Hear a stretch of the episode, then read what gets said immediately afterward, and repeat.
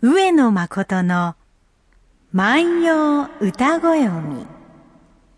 7月12日日曜日。皆さんおはようございます。毎日放送アナウンサーの上田悦子です。毎週日曜日のこの時間は皆さんと一緒に万葉の世界を楽しんでいきたいと思います。私たちに万葉時代のちょっぴりいい話を聞かせてくださいますのは、奈良大学教授の上野誠先生です。先生おはようございます。おはようございます。 7月12日、はい、7月に入ったということは、2009年ももう後半に入ったということになりますね、先生。そうですね。えー、本当にですね。はい。なんか昨日お正月やったような気もするんですけど、ね、私も去年の大掃除まだやってないんじゃないかなと思ったり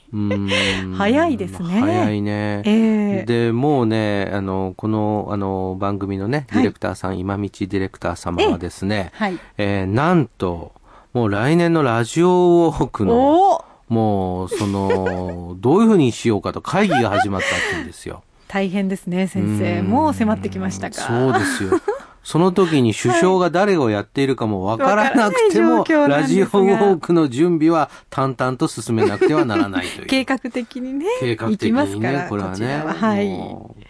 えー、ということなんですけれども、はい、今年の後半、そして来年に向けて、うん、先生はまたお忙しくなりそうですか、うん、そうですね。あの、いろんな動きがございまして、えーえー、一つはですね、はい、来年はあ万葉集を勉強している人などは忘れてはいけない、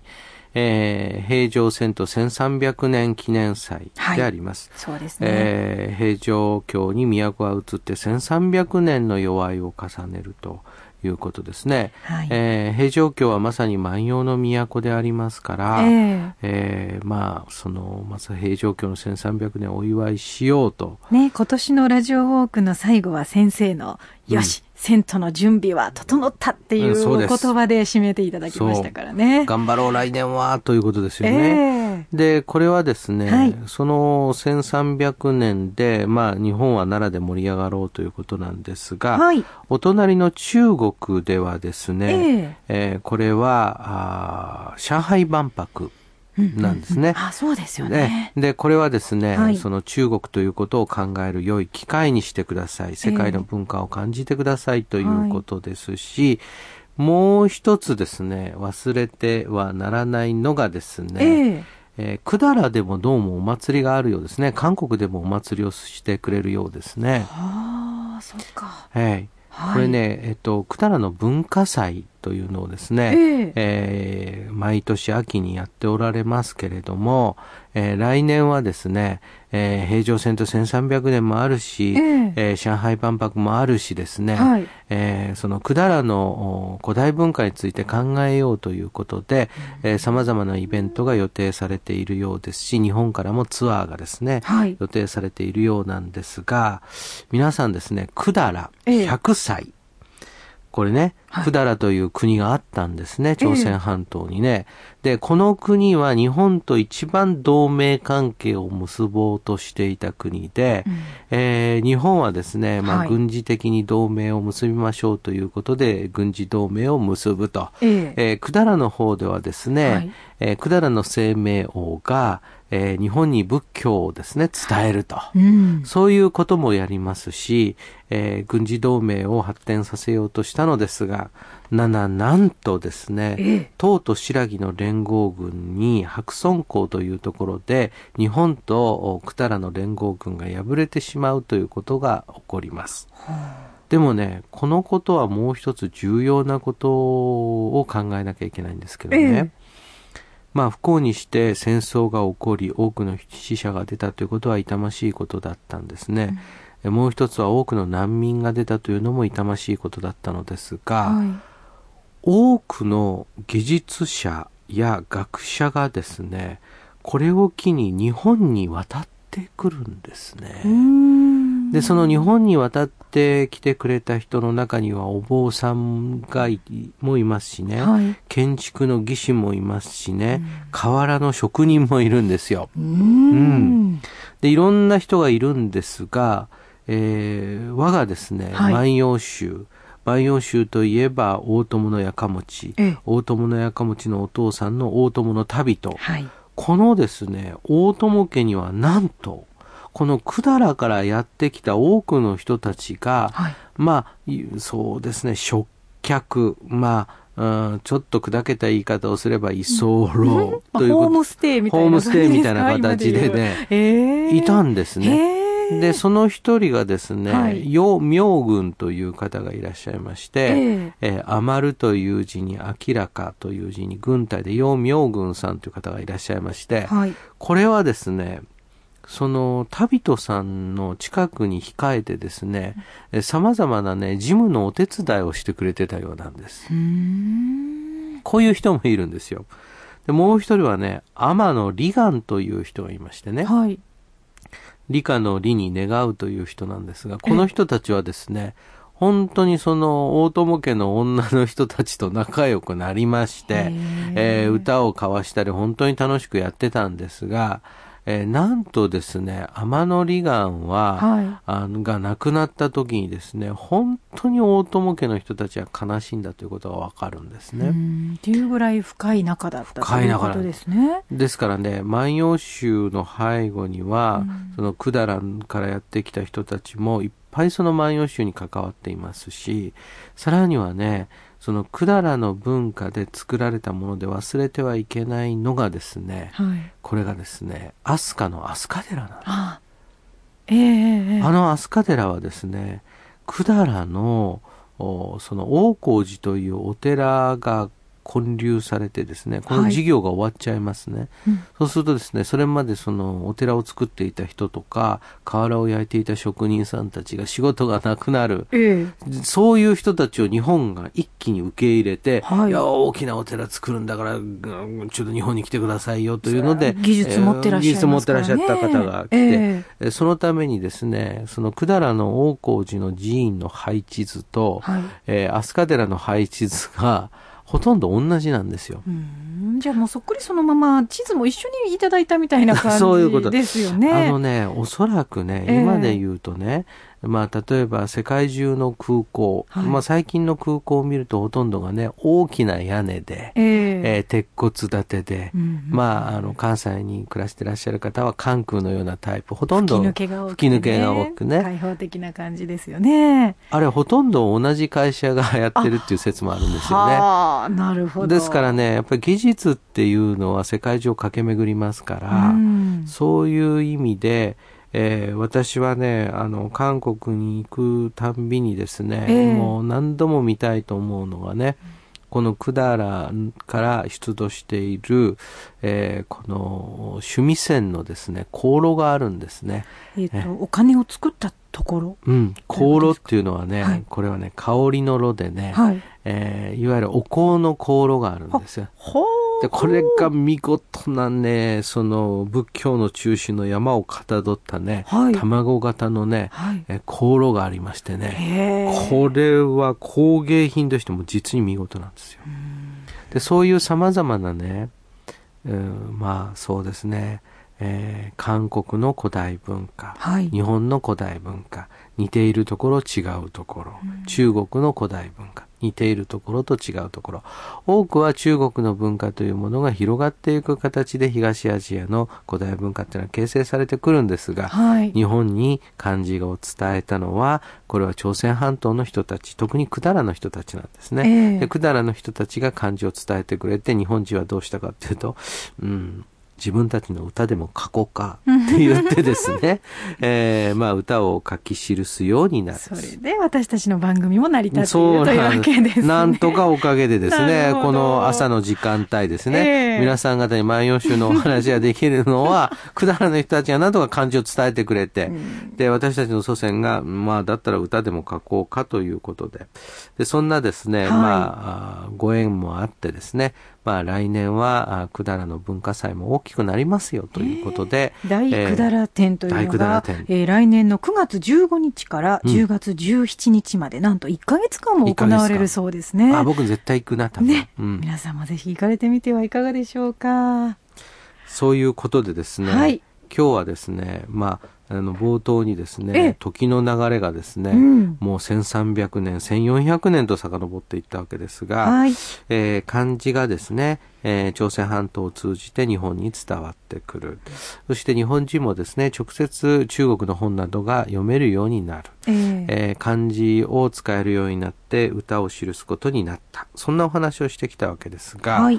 えー万葉集の時代、山辺の赤人。うん山辺の赤人といえばですね、万葉集を代表する歌人というふうに言われていますけれども、ええその山辺の赤人の歌でですね、まあ最近暑いので、 はい。えーまあちょっとね、水に関わる話題が良いだろうということで、古池の文学。ほう。うん古い池というものの、そうね。川そういずう飛び込む水の音。水の音。そういうその古い池にまつわる日本人の感性ってありますよね。 ああ、時代感じちゃったよなとか、静かだよねとか、はいはういんはいはい。同じ池でも新しい池じゃなくて古い池だっていうとなんかそこになんかありそうな感じするじゃないなでんすか。か苔むしてて苔むしてて光はそんなにたくさん入らなくそてう、奥に何かあるっていうような雰囲気がありますよね。し物語で一体この家に誰住んでるんだろうとかえね。えそういうことを思いながら聞いてほしいのですが、はい山辺の宿根赤人子太政大臣藤原の家の島を読む歌一首。いにしえの古き包みは、年深み、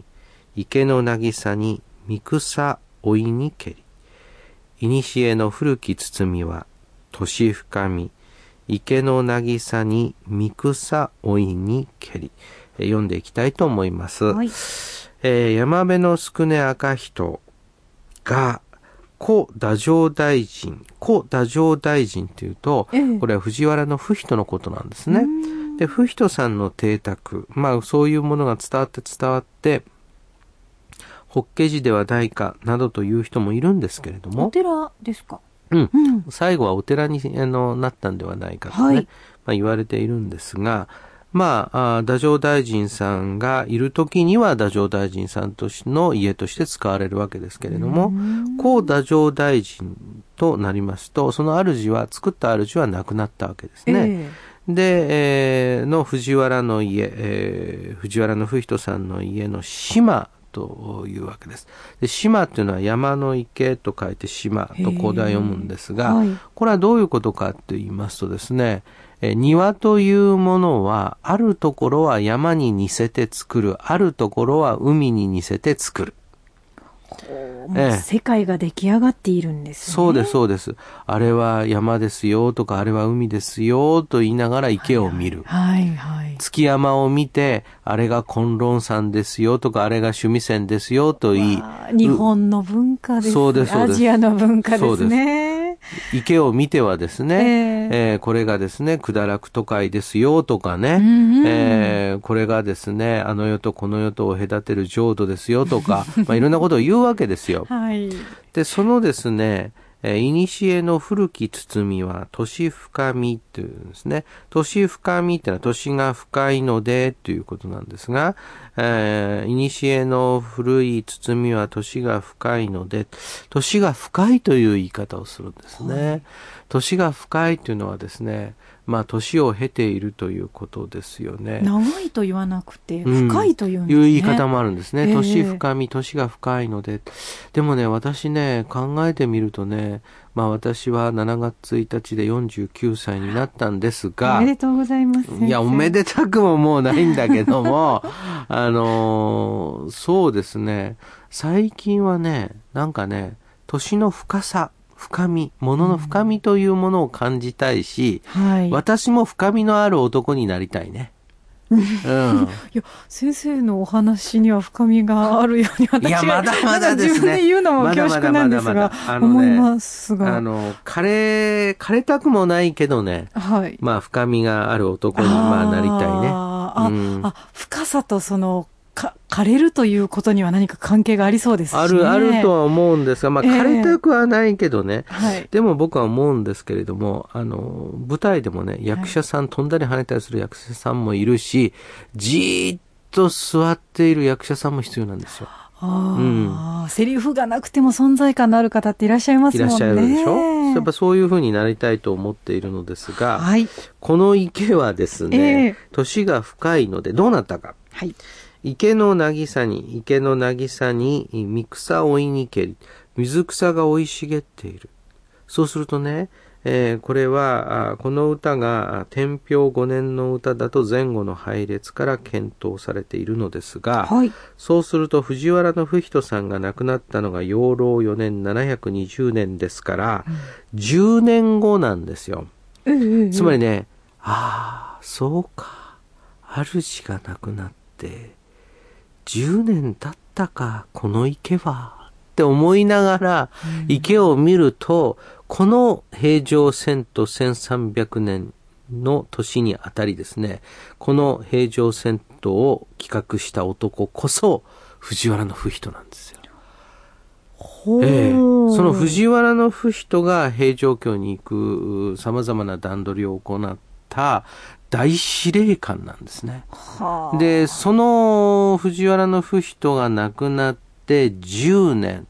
で、ああ、池は古くなってきたなというようなですね。まだまだその人々の心には生きてらっしゃったでしょうしね。うん10年だったら。 10年だったらね。うん。で、その、僕は思うんですが、10年一昔というじゃないですか。ええでもその時にやっぱりその思い起こされるわけですよね10年前のことが、はい。そういうことで考えるとね最近はねついね昨日のことのように思っていたことがもう10年前20年前、うん。山のようですよね、そうですようね。ん、それ、がやっぱり私49歳という年